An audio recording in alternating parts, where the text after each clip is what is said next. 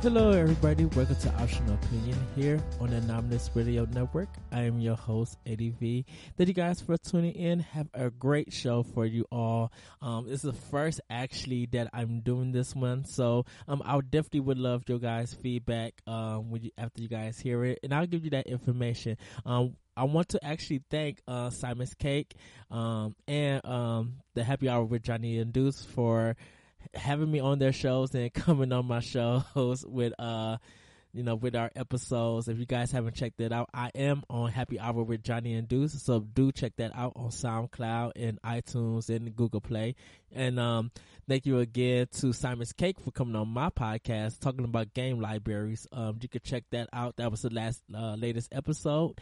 Um, do check that out. Give those guys feedback also on their podcast after you give it a listen. They really do appre- appreciate it, and I really do appreciate them coming on the show and talking uh, about a game library. Um, but for this episode, I'm actually going to be dedicating all to one particular company that not many talk about. Um, not many games that I've brought, but I have definitely played. And it's kind of weird that um that a lot of people don't talk about this company. Um, today's episode is going to be dedicated to Jaleco, And um, before we get into um, some of their games and everything, uh, we're going to actually talk about give a little back uh, history. Um, it was founded in uh, founded on October 3rd, 1974, and the name at that time was Japan Leisure Company Ltd. So the Jaleco kind of comes from um, the JA in Japan, LE from Leisure, and then Company. Um, they just uh, put it down to uh, Jaleco a little bit later on. And uh, they were at first a manufacturer of amusement, amusement park equipment. When it came to 1982, they started developing and manufacturing arcade games. So that's around that time. That's when people started noticing uh, who Jaleco was, and they always had the sign when it came to Jaleco, um, it used to be like a circle, like a blue figure, and then three kind of squiggly lines, um, all together. Um, it's like it's separate, and you can kind of still see their the picture of it. Um, I do remember playing some of their games in the arcade, but like they they kind of made like weird Japanese games, um, and they were always cheap. They were like the twenty five cent uh, or depending on if you played was playing recorders or tokens. Um, they they were kind of cheap, um, but they was always interesting and challenging games. Um, some of them really were um, games that you was based on high scores, so it wasn't too much that you had to do. Um, but uh, I remember playing some of their games in arcade, and definitely uh, playing a lot of their games on the Nintendo when they came out. This company, I will say they're they're not in business, but um, you can still check out some of their games if you um, want to look at look at them at uh, YouTube or uh, if you go to an arcade that has them, you can uh, check them out there. And like not that not emulate, I should say, on the computer if you can. Um, 1983, um, that's when they changed their name to Jaleco. Um, they focused more on the arcade, NES, and other computer and consoles between the 80s and 90s. Um, their U.S. arm of Jaleco at the time, Jaleco USA, was based near Chicago in the town Wheeling, Illinois. And I have to say this, I did, I did not know that. Um, this is an interesting fact to me when I looked at it. Uh, Wheeling is only 30 minutes from me. So Jaleco, uh, and actually Konami also at that time, Konami was based, uh, in Lake Bluff here in Illinois. So I kind of didn't realize that I, uh, the Konami one I didn't know, but the Jaleco I did not know that was close in my area. Um, I, and I was kind of shocked to find that out. I'm like, wow, there was really only half an hour away from me. Um, with the drive, I should say. Uh, but that that was kind of cool um, that uh, they was in like our area. Those two big companies were in our area. Uh, Jaleco USA left the arcade in 1993, and on November 1st, 2000, they were acquired by Hong Kong company PCWW.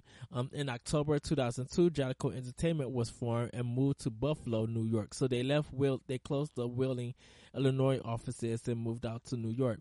Um, the U.S. division been out of business since 2008. Um, between 2014 and 2015, it declared bankruptcy. It became inactive. So that's kind of why we don't see no more of their games here um, being released. Um, and close to 1996, 97, 98, um, I think that's when the decline of arcade games were starting to happen. But um, Jaleco did make some Super Nintendo games still, so they were kind of, still kind of revenant. Um, and I'm surprised that they got out of the arcade business in 1993, um, because you, uh, around that time, that's when uh, games were just still good and arcades were still relevant to go to. I remember, um, you know, going to the arcade for Mortal Kombat and Street Fighter and playing SNK games and Capcom and Konami, you know, being a big boom. So there were still like uh, Taito Taito games. They were still big games and even weird Japanese games that were still being released. It's to see that Jaleco wasn't uh, got out the business because probably because of they were you know them changing hands, and I think that's that was one of the problems why they didn't really stick around as a company um, because they were um, if you look at more into the history of them, they really got passed around.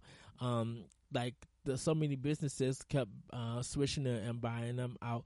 Um, and, and, and, it's kind of weird that a company as Jaleco, who were popular in the uh, NES days and uh, in arcade, that you know they would have this kind of downfall. Uh, and this is kind of showing you that uh, the business in Japan is different than the business in America because you really don't know what's going on in Japan with how they handle their business decisions compared to how it's handled handled here in America. And Jaleco, for uh, I must say, they develop and publish games, so a lot of their games only came from Japan. Um, and when they published some of them, uh, which is arcade games, um, uh, they had another person, another team develop them, or another developer would come to Jaleco and be like, "Would you guys be able to release this?" Um, uh, one of the games, Bases Loaded, the uh, NES version that was de- developed by Tosei, and they did actually um, all the first four games for the Nintendo that was developed by Tosei, but Jaleco published them. Where Jaleco actually developed and published the arcade version of Bases Loaded, um, and it seems shows that they kind of worked a lot with Tosei for some of their games. Um, they worked with Ocean, they worked with uh Argonaut Games, Game Titan, uh, Sculpture Software. Like it, they had a lot of people, even Hudson Soft. They uh they work with, and a lot of those companies develop most of probably their NES games and some of their arcade games. But uh, for, uh, for a lot of their arcade games, um, the uh, Jaleco did their own. And it's kind of weird when you say Jaleco because the, the, name alone, uh, like, literally sounds like a Ninja Gaiden boss if you say. If you actually think about it and you look at it, be like, man, Jaleco could have been a boss in, like, Ninja Gaiden for, like, the arcade or, uh, Nintendo. Like, just, just thinking about that is kind of weird. Um, I will say this though, um, the thing about Jaleco, um, was that even though they were known for different uh, kind of their games, um, they didn't really stand out compared to uh, Konami and Capcom and Nintendo and even Sega, uh, because because some of their games are just not memorable, and some of the music of their games were not memorable. Like you really can't like besides bases loaded and um, city connection you really cannot go back and be like, really, what did Jaleco make that really stands out? And that kind of probably became the thing uh, for Jaleco. It's just like, even though they make great games and wacky, some uh, wacky games, they just don't have memorable titles. And if you're a company don't that doesn't have memorable memorable titles, whether it's in the music or whether it's the game game franchise itself, that becomes a problem. Yes, Bases Loaded was another baseball game compared to Nintendo baseball, but what else did we have? Yeah, we had RBI baseball, which I'm thinking that that one actually allowed you to fight. Um, I had to research which baseball game for the Nintendo. When you hit the player, they'll come out at you. You guys were able to fight. I had to check that one out. Um, that one actually got uh that um, got taken out of video games. It kind of got banned because they thought it would invite I um, invite um, violence for kids to see. So um, I still got to research that, and I will let you guys know. Uh, City Connection was kind of known more, uh, definitely for me, was known more for its NES game than an arcade game. I didn't see City Connection that much in the arcade, but I did play a lot of it in um, on in the eighties on the Super on not, not Super Nintendo on the Nintendo. So um, when we come back, we're going to be talking about some of their known games in the U.S. And with that, I'll be right back.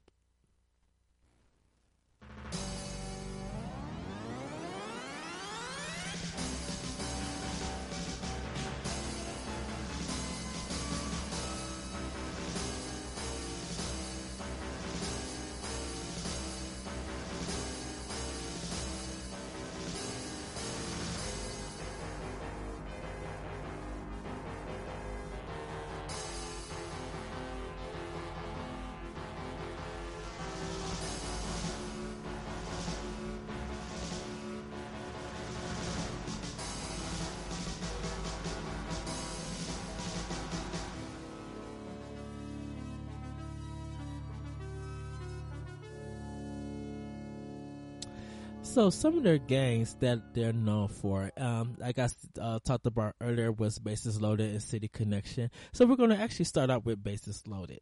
Um, Bases Loaded, known in Japan as uh, Moro Pro Yaku, um, which translates to Burn Pro Baseball, is a baseball video game by Jaleco that was that was originally released in Japan for the arcades. A version for the Nintendo Entertainment System was released in 1987 in Japan and 1988 in North America. And a Game Boy port was released on July of 1990. A mobile phone version exists as well. For the Virtual Console, Bases Loaded was released on April 7, 2008 in Japan and on April 12, 2008 in North America for the Wii. At the cost of 500 Wii points and on May 15, 2013 in Japan and on July 10, 2014 in North America for Nintendo 3DS. The Wii U version in North America, which later released in Japan on October 22, 2014, was also released at the same time as the Nintendo 3DS version. A port by Mebius and Clarice Games for the PlayStation 4 has been announced for a Q4 2015 release in Japan. And I and there's like a little bit more history about it, uh, talking about the game when it, as for uh, first installment of the Bases Loaded series. Um, that there's seven sequels across three generations of consoles. Um, there's uh, there's four on the Nintendo. Um, I believe one for the Game Boy, and then I believe two for no three for um the Super Nintendo. And then the final entry to the series was Bases Loaded 96 Doubleheader um, that was released for the Sega Saturn and PlayStation. Um, Bases Loaded is also known in the known is also the first in the series of eight sports Famicom games known in Japan as Moro. The series is all generic sports games. Three of the games were localized in the Western markets as Bases Loaded, Loaded 2 Second Season and Bases Loaded 3, while the basketball games was localized as Hoops, the tennis game as Racket Attack, and the soccer game as Goal. Two titles went unreleased in North America and in the PAL regions.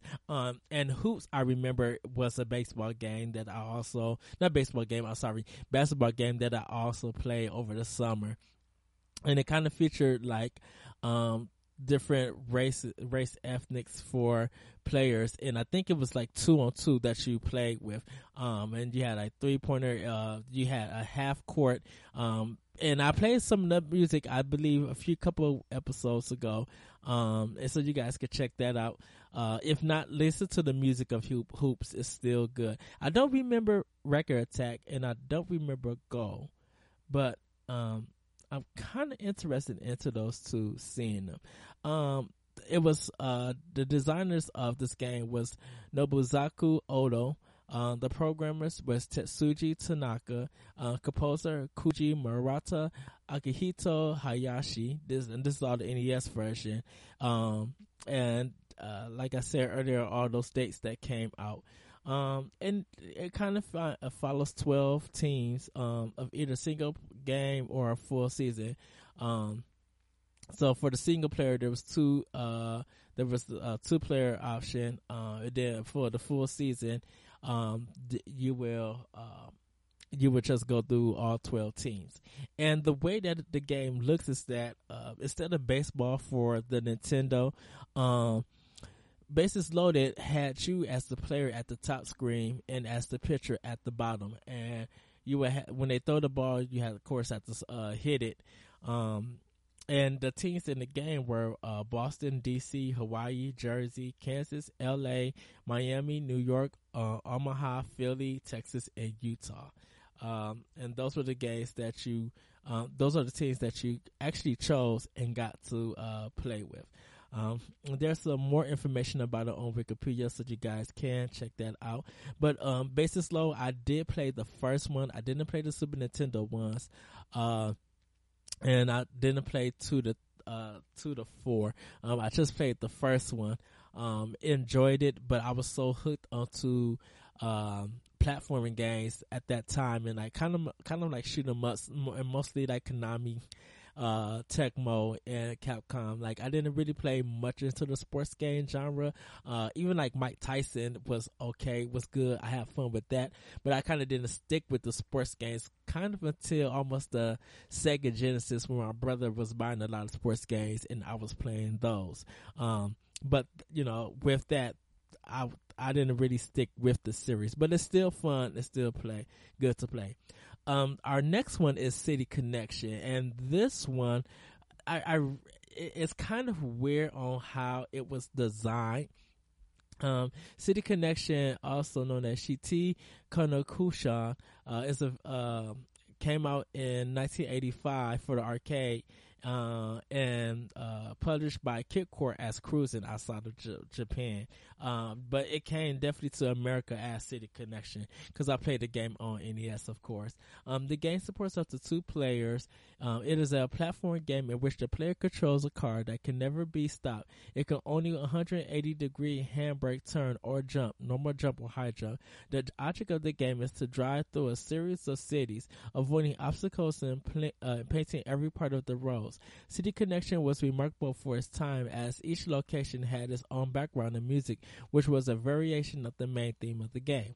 There are 12 locations Manhattan, the Grand Canyon, Easter Island, Paris, uh, Neuschwanstein, uh, uh, Nush, yeah, Castle, London, Sydney, Egyptian temples, and cities of India, Holland, China, and Japan. Uh, the main character in the game is a female driver, Clarice, a blue-haired girl which only appears at the end of the stage of uh, Honda City. Uh, the North American version features a male driver on a tour of all the sites and roads across the world. To prove that she has visited a, particular location, she must drive around the location painting every section of the road white. However, the police, who have no tolerance for vandalism, attempt to stop the driver from um, completing her goal. The player's car can jump and fire cans of oil and usually you you you have to collect the oil uh, in order to uh, hit them. Um, the road change colors when the car drives over them, indicating that the specific road has been painted. There are three main obstacles: police, cats, and spikes. The police chase after the car, and if a police car comes into contact with the main character's car, the car explodes by turning into a group of hearts, and the player loses a life. To combat this, the player can obtain cans of oil, which can be used to cause the police cars to spin out of control, allowing the player to butt them off, off the screen. Other enemies include a cat, which when hit causes the player to lose an extra life as the cat goes diagonally off the screen, but does not but does not cause the car to explode. While with players of comical music, their florers, known as Nico Funhata, or Jata, are stepped on the cat in Japan. There, uh, there is also spikes which make the car explode on contact. Um, occasionally, a balloon may float by during any given stage if the car touches one of these balloons.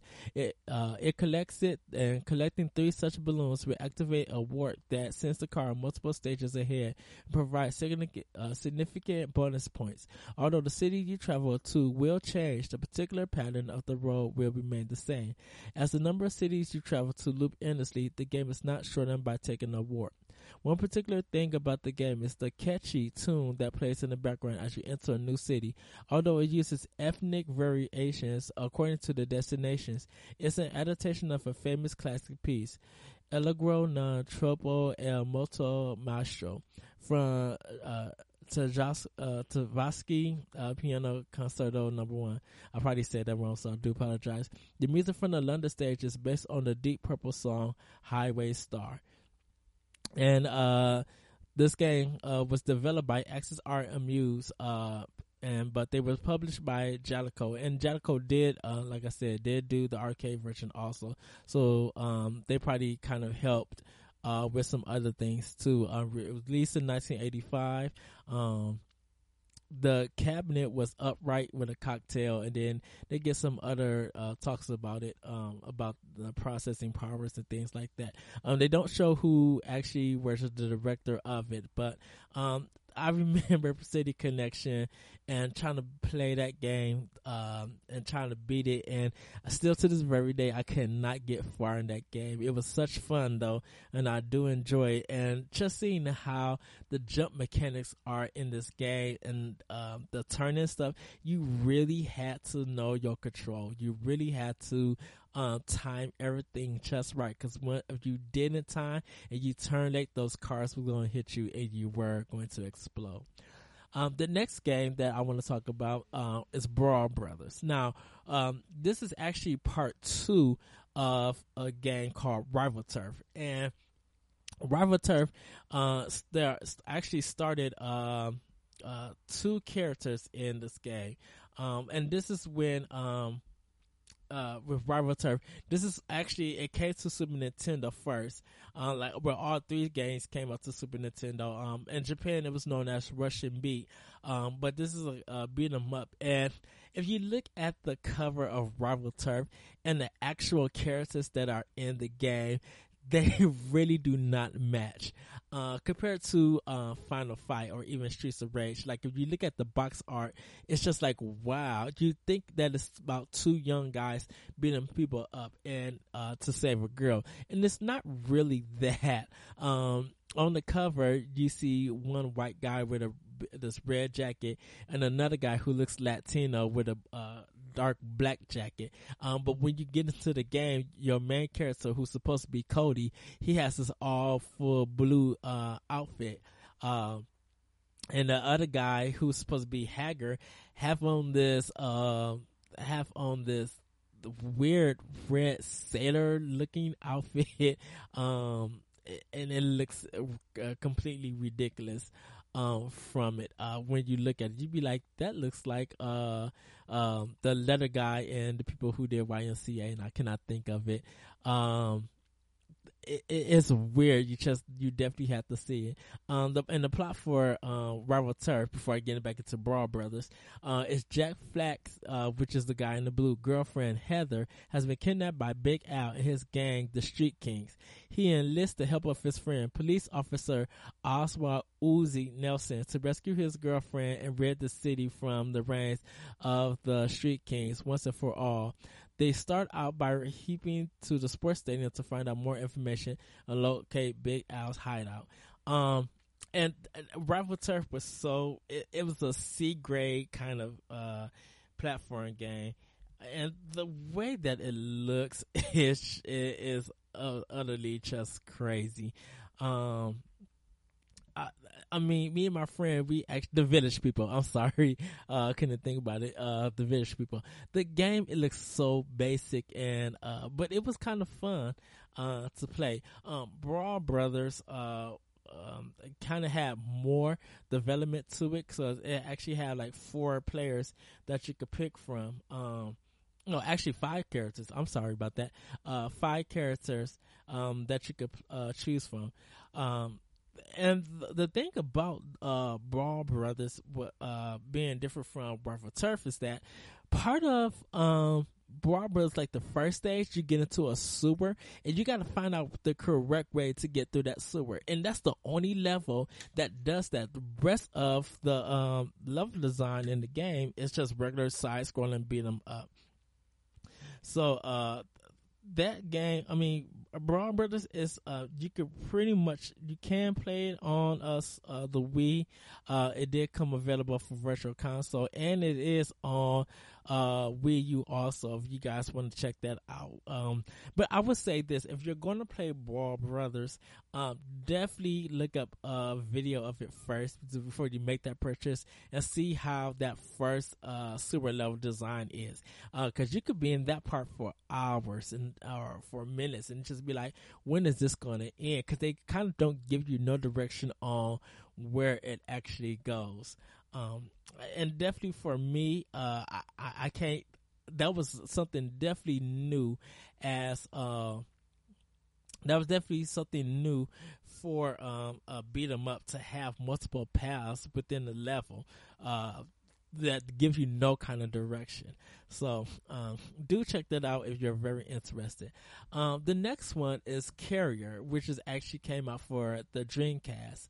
Um, uh, there was a, supposed to be a sequel for the PlayStation 2, but that ended up getting canceled. And um, it's a survival horror game, uh, notably in part of being a fully 3D uh, um, where uh, mostly display 3D characters over pre-rendered ra- backgrounds.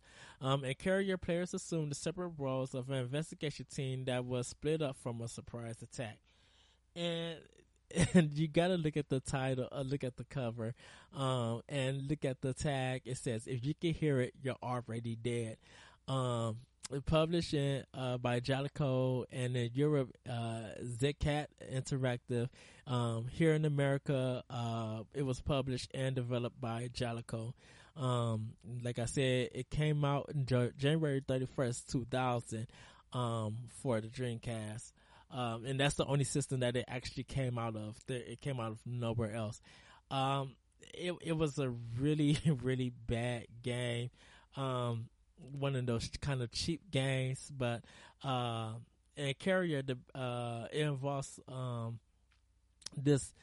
The, when you watch the video of it on uh, YouTube, you will still get the uh, quote where you gotta go upstairs to the main line or something and like say and it, it, the guy just keeps saying that and it's such a weird game. Um i remember seeing it uh uh, seeing it at stores, but I didn't pick it up because I was playing Soul Calibur, I was playing Street Fighter 3, uh, Third Strike. Um, there was just other great games, uh, for the Dreamcast that I played, and I already had like Resident Evil Resident Evil 2.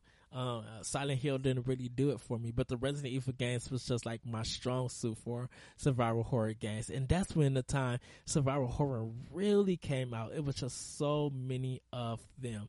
Um, but Carrier was one of the titles that uh, they produced for the Dreamcast. Um, my next game is Tough Enough, uh, which is actually um, it, um, for Super Nintendo or Super Famicom, um, it's called Dead Dance. But for Super Nintendo, um, it's called Tough Enough. Um, it was a 1993 fighting game uh, developed and released by Jaleco, and I really do not remember this game. Um, the plot of the story is the uh, the story is set in a post-apocalyptic Earth in the year AD 2151. To the inhabitants of Earth, it seems like the only chance for a decent life is to fight. In a survive survival of the fittest scenario, a man named Jado finds a powerful blue fighting armor and calls himself the Fighting King. With it, he quickly gains control of the world. Using his newfound power, he erects a tower with six guards. Many try to take Jado's power away, but they die in their attempt. Some weeks after the building of the tower, a tournament is held all over the world to see who is the strongest. Of the many fighters, only four people are chosen. Now they need to fight each other to see who is going to going in the tower. The plot dialogues of the story mode and the final epilogues were excluded from the North American and European versions. So if you really want to see the fullness of this game, you gotta watch the Japanese uh, version. Um, it was released in North America in September 1993. Uh, the director was Yukari Arai. Uh, the programmers was uh, Byakutar Natagon, uh, Kenichi Kase, um, the artist, Mr. Kamikaze, Mr. Hasagawa uh, Nobuyuki Kuramoto. Um, the writers for it was Koji Aeko. Um, there might have been another person, but they probably excluded him or her. Um, the composers, Yasuhiko Takashiba and Suguru Ishiida. Um, this game, like I said, I do not remember seeing it. Um, I was taking a look at the game, um, and the four player characters uh, that you are able to pick is uh, Shio, uh, Kotono, uh, and Vortz. Uh, and just looking at them, it's like three guys and one girl. And uh, with this game, that they have their energy on the side uh, of it, so you don't really get the normal uh, um, energy bar at the top. Everything was just definitely on the side, and um, you get a timer points. Uh, and after you, I guess after you beat the first three players, once you start going to the tower, you start fighting other characters that you weren't able to choose from in the story mode. Um, it's a weird game. Um, it's a basic fighting game. It it looks okay, but it but it's Jaleco, um, so it, it don't look technically that impressive compared to having something like Mortal Kombat, uh, Street Fighter Two, and even the Turbo versions, and even uh, Teenage Mutant Ninja Turtles. Uh, uh, their uh, tournament fighters, like looking at their games. Um, uh, just to give an honorable mention though, I did want to mention the ignition factor will, was kind of like called firefighter and it was a top-down screen game that you had to stop fires with uh, water. Um, you could look that up and Whomp 'Em. Uh, it um, it came out for the Wii. I don't know if it's on Wii U. Um, it was a, about a Native America American, uh, and it's kind of they said it's a Metroidvania style game. So if you're interested in that, um, it did come out for the NES. I know it is on Wii, so on the virtual console for Wii. So if it's still available and you're able to get it, I say download it and give it a play. Um, so when we come back. Uh, or when I come back, I'm sorry about that. I keep saying we, uh, even though I'm the only host on here at the moment. Uh, when I come back, uh, we're going to be talking about some weird arcade games. Um, and these arcade games, I know really nothing about because I they're really in Japan and I did not play them here in America if anyone brought them over. But they were very interesting to see. So when we come back, uh, or when I come back, uh, we will talk about these weird arcade games that was developed and published by Jaleco when I return.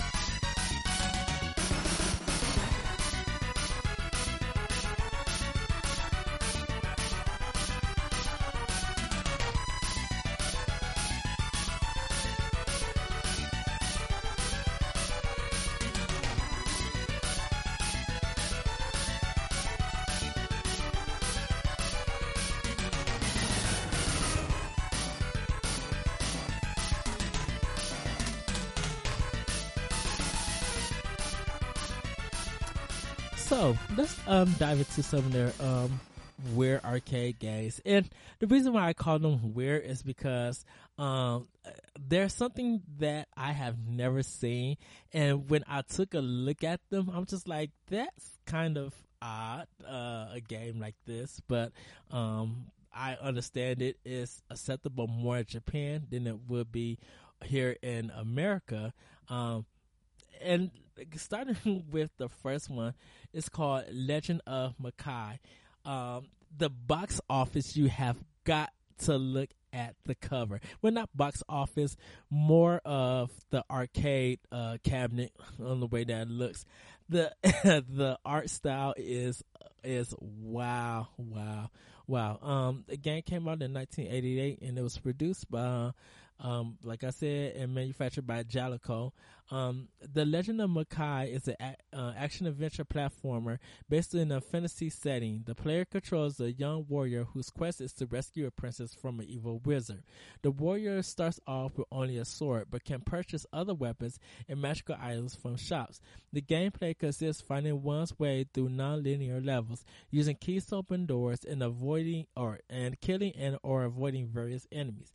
The player has a fixed amount of time to complete each level. So kind of almost think like ActRaiser or something like that. Um, it, it it's it, the, the, just looking at the uh, the artwork of this game compared to the graphics um it is wow wow um the up to two players uh alternating turns and what that means is that one person would go first and then if that person dies um the next player would go after him. Um the CPU was Motorola uh, 68,000. Um, the sound was Zilog 780 Yamaha YM2203. Um, yeah, it's, it's, it's, it's, it's a weird gang. Uh, but do check it out. Um, just wow, Legend of Makai, and that's M A K A I. In case of you want to see it, um, the Japanese name for it is Makai Densetsu. So, um, it's something that you could really just take a look at. Um, the next game is called Valtric. Um, and it's a vertically scrolling shoot 'em up arcade game released in 1986 by Jaleco. Um, the game gameplay of the game is um, the player controls a hovering land vehicle in eight directions and is able to shoot in the direction the vehicle faces. Obstacles block the path of the vehicle and progress through an area is made by the player moving the vehicle upwards, scrolling the screen downwards sorry about that. Bombs can be dropped directly above the vehicle, similar to Xevious. Uh, the player can pick up power ups that enhance weapons as well as attach options to the vehicle. Drones similar to those of Gradius. The options fire in a direction depending on where they are attached to the main vehicle. The player can avoid danger by jumping. The game is divided into four different areas, followed by the same four areas in more challenging versions. Enemies consist of infinitely responding smaller moving enemies, stationary cannons, and large boss enemies and enemy bases. And this game was uh, developed and published by Jaleco once again. Um, uh, the display was raster 256 by 224. Um, not much information, um, but the way that the cover looks, you would think that it, it'd be a vertical game that is, uh, that is like a complete like 1942 that it automatically scrolls upward vertically. Um, but it's more of a Ikari Warriors if you look at it. Um, but it's very interesting. You can look it up on uh, YouTube. Um, and I do recommend taking a look if that's your uh, no uh, cup of tea.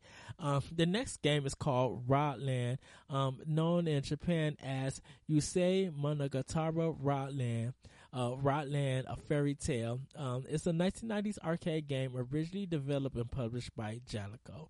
Um, and it kind of on the cover it and it's, it's very cute uh, rainbow colors and stuff um, you see a girl uh, actually two girls two players uh, one has pink hair one has blue hair um, the play, players control one or two fairies called Tam and Red, armed with a magical wand, which is the rock.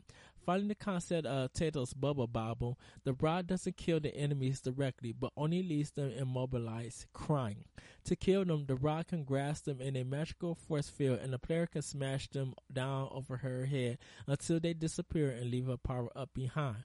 Each level is only one small screen composed of monsters, platforms, ladders, and later tunnels. Unlike other games of the genre, the players can never jump, but have to use ladders. They can conjure one custom ladder above or below them in order to go to the appropriate platform. There can only be one such custom ladder, therefore, if the fairy summons it again, it will disappear from its previous position in order to appear again next to the fairy. This can be beneficial for the player if a monster is climbing that ladder to approach her. The fairy's quest is to rescue their mother, trapped in a tower. In the sequel, part of the original arcade machine, they must venture into a pyramid to stop the uh, evil force that is um, building a mobile fortress. The spirit of that, the spirit of their departed father guides them at a couple of points. The ending implies that the evil in the pyramid was somehow responsible for their father's death. Um, this uh this did come out to Game Boy, NES, uh, ZX Spectrum, iOS, Commodore 64, Amstrad, CPC, Atari ST, uh, Amiga, and arcade. Um, and I haven't seen it on any of the other systems. I don't remember it on the NES either. Um, the release date was uh, April 1990. Port some releases later. Um, and then, like I said, it was a single player game, and the genre is platform action. Um, if you take a look at it, the artwork for it, I see where it says Storm. Um, which must uh, which must be uh, definitely they must have developed it for uh, um for the Nintendo. I'm looking at the Nintendo uh box cover. It looks very different than the Japanese uh um it says Mega System, so it must be an art the arcade one. Um, definitely took a take a look at it. Um, if you're very interested, I do love me some Bubble Bobble, and I looked was looking at this game, and it's very cutesy. Um, it really looks more as a Taito game than a Jaleco game, um, because of the artwork and some of the sound effects and even the music. I'm like, this doesn't look like a Jaleco game. It looks very much like a Taito game. Um, but it's a pretty cool game. I definitely recommend you checking that out, looking at it on uh, YouTube. Uh, the next game, now it might be a name, uh, so um, do bear with me. It's called Ninja Jaja Marukan. Um, Ninja Jaja Marukan is an action game released in Japan on November 15, 1985 by Jaleco for the Famicom and 1986 for the MSX. Um, they, I, it is an arcade game, but, um, just reading a little bit of some of the background that did come out for um, the Famicom and the consoles and stuff, but it did start out as uh, arcade game. Uh, the story of the game is the uh, the game stars the brother of Ninja from Ninja Kid. Uh, Princess Sakura has been kidnapped by Damazu Daryu, and because Ninja is away on a journey, the task falls to younger Jaja Maru Khan. Um, in the game, the player starts with three lives and can only run, jump, and throw shurikens. The game is divided into stages, each with four floors and eight enemies. Sakura Han and Damazu are placed unreachable at the top of the screen. Enemies use various projectiles, one of which will cause the player to lose a life. If Jaja Marukan lands on top of an enemy, it will simply be temporary stunned and vice versa. Once the enemy is defeated and off screen, a spirit will appear and ascend to the top of the screen. It can be collected before it has to disappear to receive points, which vary depending on the enemy. Sakura will sometimes drop petals that the player can collect, and Damazu will sometimes run around dropping bombs.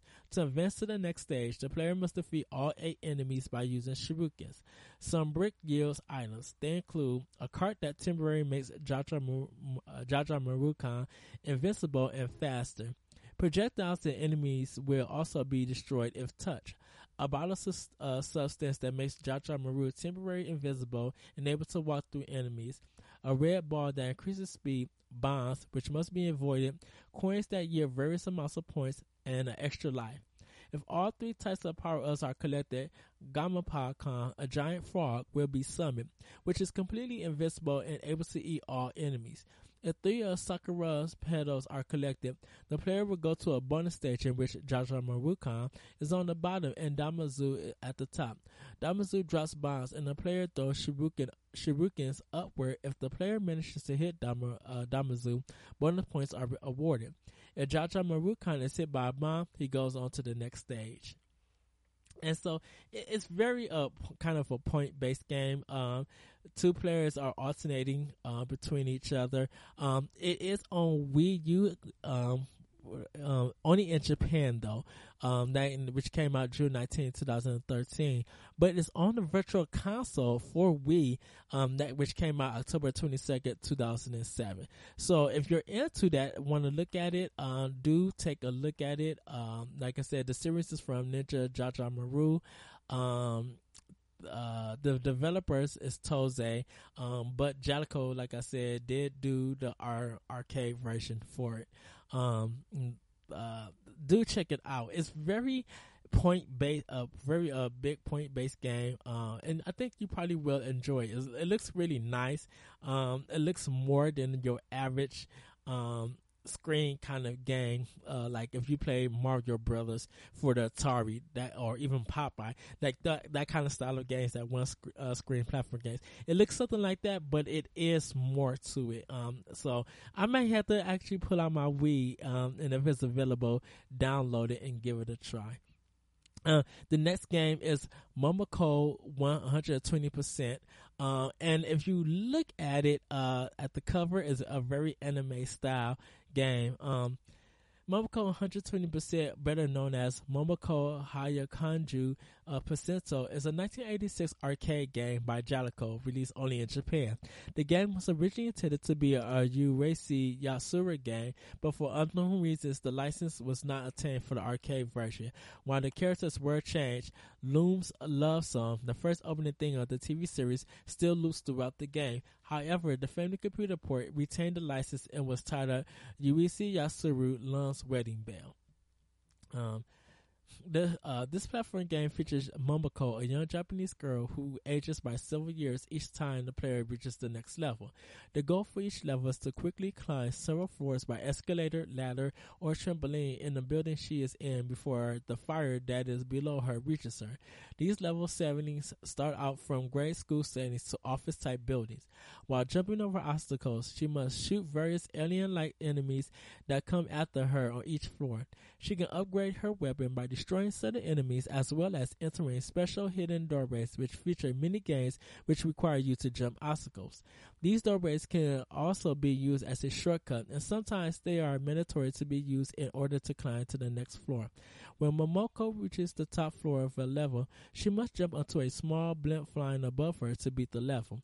Momoko begins as a four year old and ages through five levels. The final level is a bonus chance in which she is a 20 year old bride collecting items.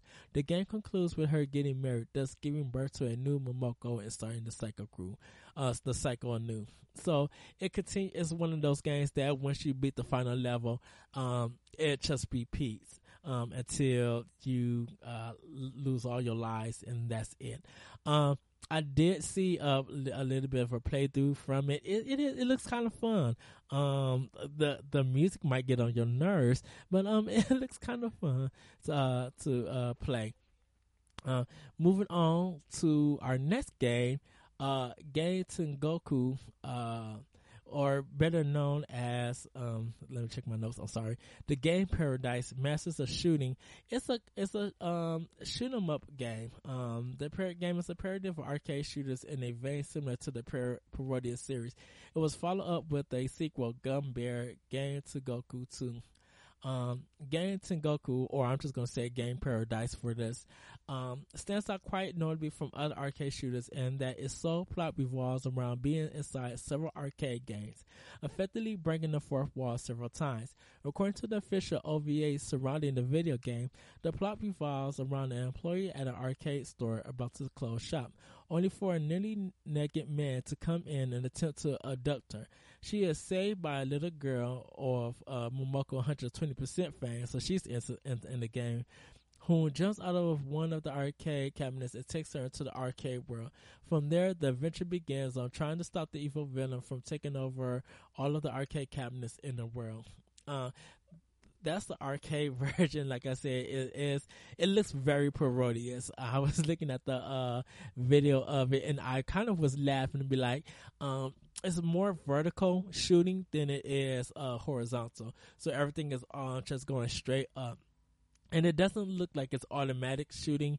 Um, it just looks like you once you walk up and stuff, you could just hit. Uh, I think parts of it is uh, automatic. Um, I have to go back and take a look at it again because there was just different parts of it I was checking out. Um, but it like when she got to uh, closer to the bosses, that's when it started scrolling. Um, oh, it actually is a scrolling shooter. I'm sorry about that, everybody. Um, it is a vertical uh, scrolling thing, uh, not thing, game that you could play. Um, there is a Sega Saturn port of the game um, that also has some changes from the arcade version of it. Um, it only like it's only for arcade and Saturn. It never came out of uh, Japan for any other system um, for the uh, besides the Saturn. In 1996, it came out here. That's what it's showing, um, but it doesn't give me a month that it came out. It just says 1996. So if you're if you got a Sega Saturn, you know how this game look. Uh, I do recommend uh, probably letting me know about it, and I'll give you more information about that later on. Um, but before I get into that, I'm going to take one more break and then we're going to finish with our last two uh, games. And then we're going to just talk about uh, a little bit more about Jaleco. And I will be right back.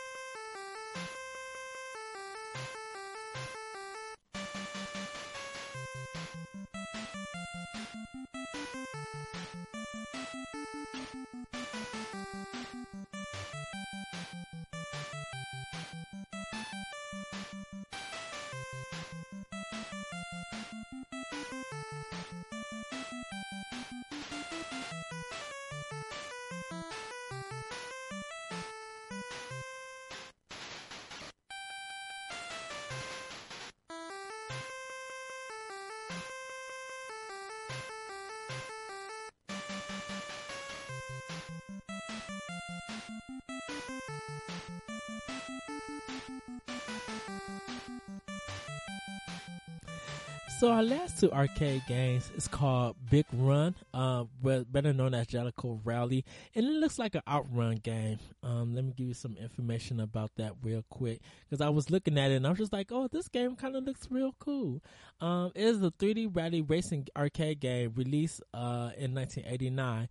The game is the first to be set in the famous uh, Paris uh, Dakar Rally which the player drives a Porsche 959 resembling that of the 1986 winner.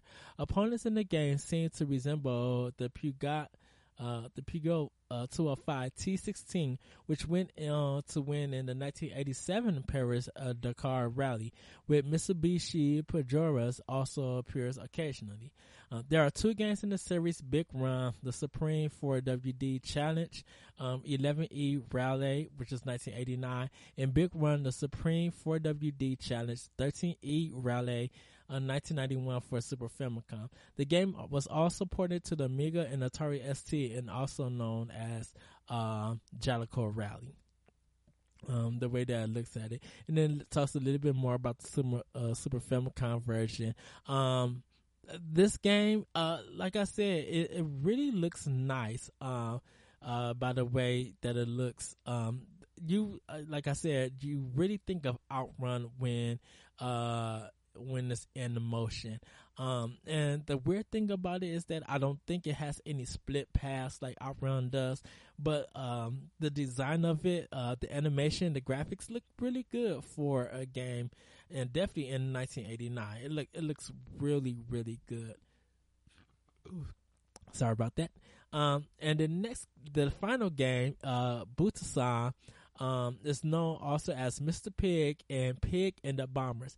Um, it's a 1987 arcade game developed by MAK and Jaleco. Um, the summary of this game, and I looked at it and I had to add this because I think this game is so funny. Um, the player controls a pig, and the aim of the game is to blow up other pigs by throwing bombs at them. The bombs are randomly spawned across the map and can be picked up and thrown at the other pigs. The bombs are given a number between 5 and 30, where when the bomb is thrown, it takes that number of seconds to explode. Bombs which directly hit pigs explode on contact. Various power ups are available throughout the game, such as gas that makes all other characters fall asleep. A bonus sub game involves random pigs popping out of holes, and the player must knock them down the hole with their own pig, in a similar mode of gameplay to Whack a Mole. The game was released on various home computer systems such as ZX Spectrum, Commodore 64, MSX, and Amstrad CPC by US Gold as Psycho Pigs UXB. There were several criticisms, criticisms of sexism when the advert of the game showing a semi-naked model holding the video game case was published in some specialized magazines. Um, I'll have to take a look at that and see what the controversy was.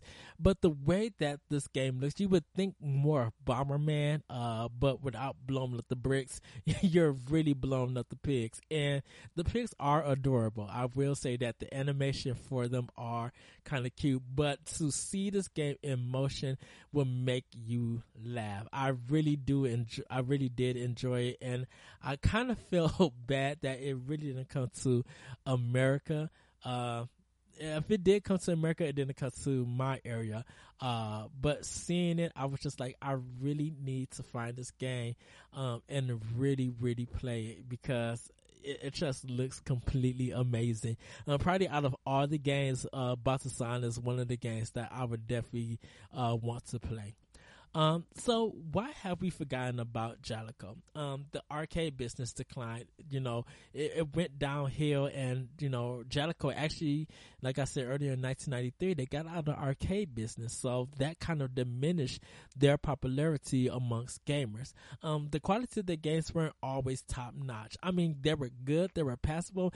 Shoot, they're probably better than all of the green light games that's on Steam and some of the indie games of now. Um, it, they are really fun to play. Um, but they weren't at the highest quality um, known for like Konami and Capcom. Um, people didn't care about their games like like for and it may just be me, but Jaleco their games were like renting games. Like like there wasn't too much substance to them. Like you wouldn't go out and spend fifty dollars to buy this game. Now you might spend like twenty dollars or maybe uh thirty dollars depending on if it, it was a game that you know really didn't have no chance of surviving in America and you just needed something new. Um, you would probably buy something like that. But like everybody that I knew of my friends who had an NES, none of the Jaleco games were in their library. It was always being like rented. And if you did buy them, you were buying like used copies at rental stores. Uh, that's how I kind of got hoops. I bought it like at a, a, a rental store for like $5 because they was getting rid of their NES games and I just had to stack up. And that was one of the games that I was, um, that I wanted. Um, many, many don't know them outside of Bases Loaded and like Rival Turf and City Connection. Like a lot of Jaleco games, people didn't know. Um, like I, like the list that I read for some of the games, I really have to research to see what were they about because some of them I just have not heard. Um, I don't. I'm not saying that I like didn't know hoops or anything, but I talked about hoops before, uh, and some of the music I played on the show. Um, but Hoops wasn't such a big uh a big series like uh like um double dribble. Uh, you know, double dribble stands out more when it comes to basketball games. And even arch rivals stand out more when it comes to uh, basketball games for the NES. Um, the business, their business being changed. They went from video games, I think, to mobile, and then eventually ended up shutting down and it's kind of sad that that had to happen. Um, I really do wish um, someone would have brought them and really treated them and kept them in the video game business. I don't think they would have survived now, um, which I'm definitely going to be talking about in the next section of should they come back. Um, I will be uh, talking about that. But I think if you know if we really supported Jaleco and really brought a lot of their games, now that I'm thinking about it, I think they would have survived longer um, and we probably would have had still had some great games. Like, like I wanted them to get out of the arcade business if they were going to do it around 1998 instead of doing it at 1993 because I think they still had a lot of good games, um, re- like really weird Japanese games that they could have brought over here and we as gamers could enjoy. Uh, so when I come back, um, I'll talk a little bit about if they should come back. Uh, what what happened if they did come back? All right, and I'll be right back.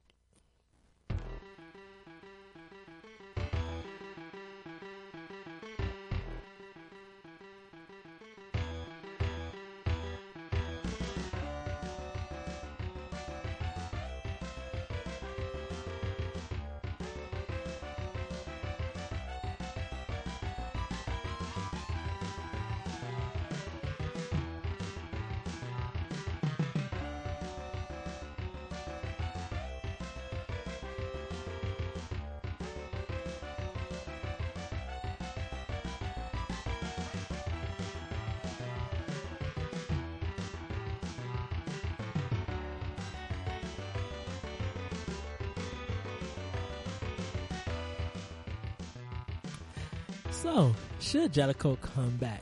Um, Jaleco built his own history, and I think anyone who decided to bring their games back, like really, um, trying to make a buck out of them, or uh, try to like bring some of their franchises back into this uh, day, um, uh, into this era, um, it would be really nice. And um, even though I said they wouldn't survive in this industry now, like if they try to make like a triple A game, they just I think that one game will put them out of business. So I don't think they will survive it. But um, if they did come back, um, I think they will only make a sense to be like uh make indie arcade style games, like for Wii U, um, for PS uh I'm sorry about that for PS4, Xbox One, like even 3DS and maybe even the Vita and PC. Like I think they still have enough creativity to get those, um, probably like fresh new talent. Like, like if Japanese indie developers, um, who don't really get recognized for a lot of their games in Japan. Like if they came together and formed like Jaleco, like was able to bring the Jaleco name back and release those games here in America uh, as downloads, I think they would be super successful. Uh, because I think Jaleco is a name that that should be recognized. It should be, uh, you know, uh, respected and upheld like Konami, Capcom, and like Tecmo and Taito, uh, like Tradewest and stuff like that. Rare, like those those kind of companies, you know, regardless of what we think of them now, they were they did help build the NES and arcade uh, of the 80s and 90s. They did have create their own history, and I think they're strong enough with that name to really be able to bring that kind of wackiness and weirdness that we kind of miss nowadays in America. Um, and uh, I would say this: um, if they were able to come back uh, as their own company, um, I was thinking about who should pub like be like a publisher. Like if they ended up working with somebody to publish their games. Um, it, it's kind of weird that I say this, uh, but I think if they teamed up with Way WayForward, I think they could bring some games here. Yes, Way WayForward doesn't uh, bring a lot of, of their own games here for like consoles. They kind of do a lot of smaller games, which is fine. But I think if Way WayForward had, you know, brought Jaleco uh, like uh, Jaleco made I got indie developers together and they just you know took over the name and WayForward was publishing their games here, like doing a U.S. publishing deal here. I think it would be amazing. I think it it, it would just work completely fine. It'd be just be like two good companies who make really great games um, and sometimes don't make the high quality games but still respected for what they what they do bring here would be to me perfect. Like to to me would personally be like wonderful. That I'll just be like, I will buy that game because not only a WayForward believes in it, but it's Jaleco, and I love Jaleco as a company, and I respect their games. Um, like I said, I didn't buy many of them. Um, but I do respect them, and it's kind of sad to miss them. Uh, to see that they did go up uh, bankrupt. They filed for bankruptcy and just went out of business. Like it really is kind of sad that that happened. But I do like uh, shout outs to the, all those creators and designers and directors who did work at Jaleco in the 80s and the 90s. Um, like really guys, thank you for bringing those games over here. Uh, I wish we really, as US gamers and just gamers around the world, kind of supported them more. Uh, uh, and yes, I am at fault for not supporting them more. But I was a kid during that time. I think if Jaleco was out now and they was make still making arcade games and console games, I would support them definitely. Um, because I would have more money to order in order to, to support them.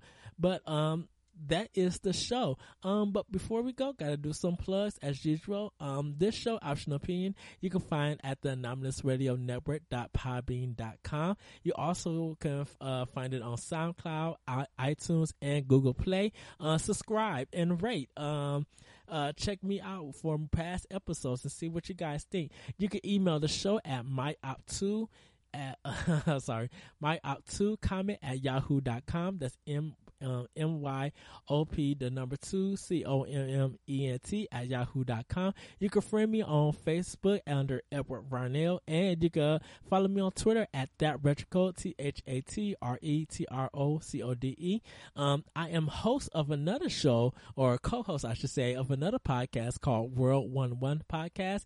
You can find us at SoundCloud, uh, iTunes, and Google Play. And if you type in optional opinion uh, and you subscribe, you'll get both shows. So you'll get this show and you'll get World One One. Um, I cannot wait for you guys to hear our latest episode. Um, we had such a good time. Uh, so do check that out. Uh, I'm also part of the Deluded, Deluded Geeks podcast. You can find us at the Anomalous Radio Network.podbean.com, um, where you can also find the show, the Anomalous Radio Network.podbean.com. Uh, we just talk games, geeky stuff, movies, comics, um, just a whole range of things. Uh, we are coming. We do I said not coming. Um, we do have some reviews on there for certain movies, so do check that out. And we hopefully to give you guys more contact in the following weeks. Um, you also can check out Happy Hour with Johnny and Deuce on SoundCloud, on iTunes, and Google Play. Check them out. Uh, Johnny and uh, Deuce, those guys are completely awesome. I just heard their latest episode. Um, they post a podcast Tuesdays and Fridays, um, and you can follow them on Twitter at h h H podcast. Uh, and you can follow them on Facebook under a Happy Hour with Johnny and Deuce.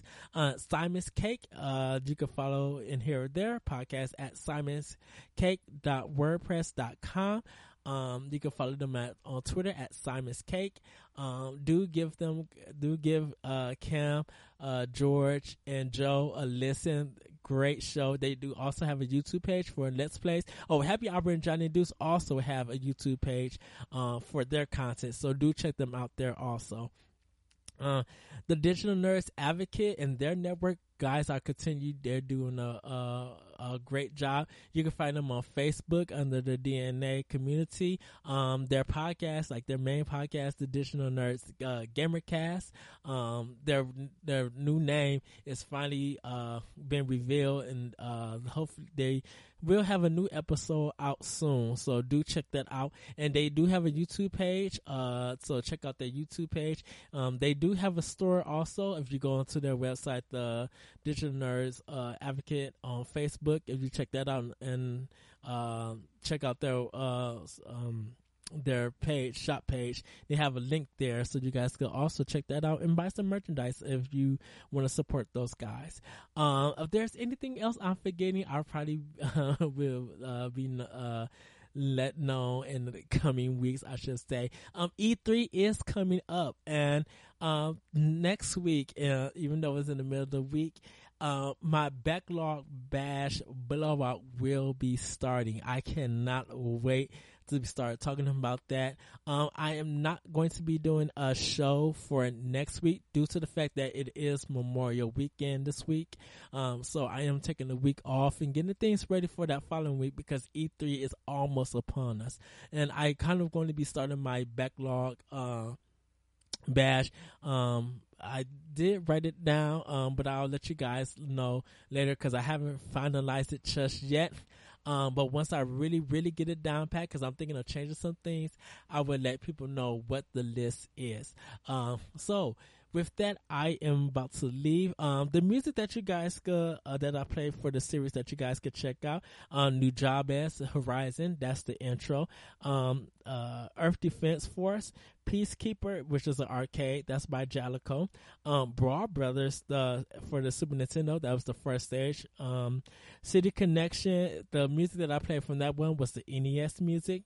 Uh, Super Bases Loaded from the Super Nintendo, and this last one, um it's called uh, The Strength of Time is by I Am Setsuna, Again, coming out by Square Soft was uh, Square Enix that that's coming out I think for PlayStation 4. Um, they revealed the trailer and the music in this game is completely beautiful. I hit up Johnny Womack from Johnny and Deuce and like posted the soundtrack and be like, we have to buy this game together and we have to play and we have to listen to the music. Like I'm really geeking out. I don't know much about it because I, I think it was kind of my first time hearing about it for some unknown reason. I just did not know about this game, but they did announce that it's coming to the West. Uh, I believe in July, July or August. It's coming soon, and I cannot wait for this game to come out. The soundtrack is amazingly beautiful, truly beautiful. So I'm going to be playing one of those tracks. So everybody, please do be safe this weekend. Have fun. Um, with your family, friends, have some good cookout if it rains and, st- and you have to stay inside. Play some video games. Um, watch some Jaleco videos um, about their about their games. Um, but this is this was one of the first covering some of their history. Um, but everybody be safe, have fun. Uh, don't drink and drive. If you do drink, make sure that you got somebody driving you or take a cab or sleep over at somebody's house. Do not take the keys and get on the road. Just, just whatever do, whatever you do, be safe. that is my thing. And with that, everybody, I am out. Peace.